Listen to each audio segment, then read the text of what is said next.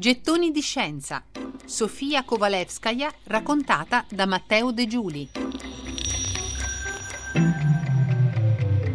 Ho quell'aria severa nelle foto perché mi pare che la gente non si fidi di me se sorrido.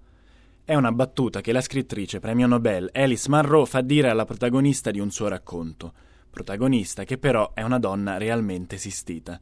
Il racconto, il nome del racconto è Troppa felicità la protagonista invece si chiama Sofia Kovalevskaya. È il 10 febbraio 1891 quando Sofia muore a Stoccolma, muore di polmonite all'età di soli 41 anni. In quei 41 anni Sofia Kovalevskaya però è stata molte cose. Prima di tutto, e forse soprattutto, una matematica. Sofia Kovalevskaya è la prima matematica donna russa, e non solo, è la prima donna ad avere una cattedra in Nord Europa. Sofia ottenne un dottorato in matematica a Göttingen prima e poi la cattedra vera e propria a Stoccolma e Sofia fu anche una delle prime donne a far parte della redazione di un giornale scientifico. Ho quell'aria severa nelle foto perché mi pare che la gente non si fidi di me se sorrido. E allora già si capisce meglio il perché, il senso di questa battuta del libro della Monroe.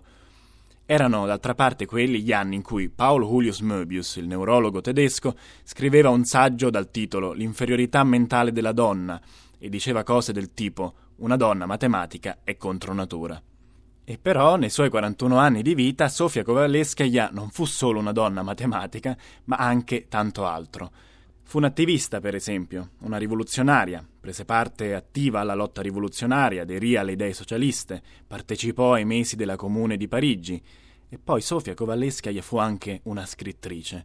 Scrisse un'autobiografia che con il titolo Ricordi d'infanzia è disponibile ancora oggi in Italia.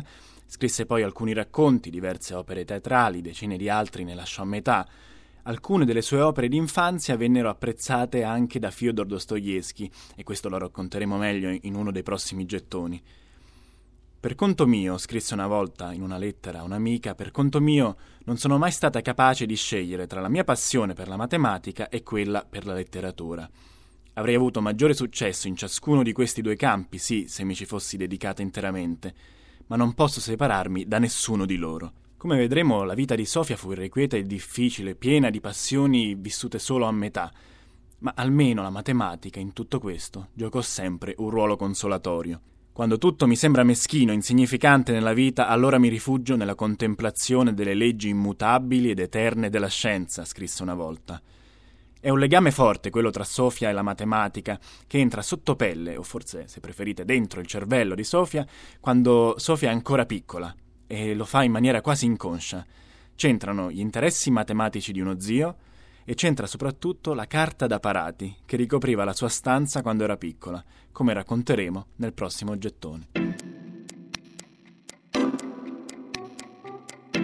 Gettoni di scienza. Sofia Kovalevskaya raccontata da Matteo De Giuli.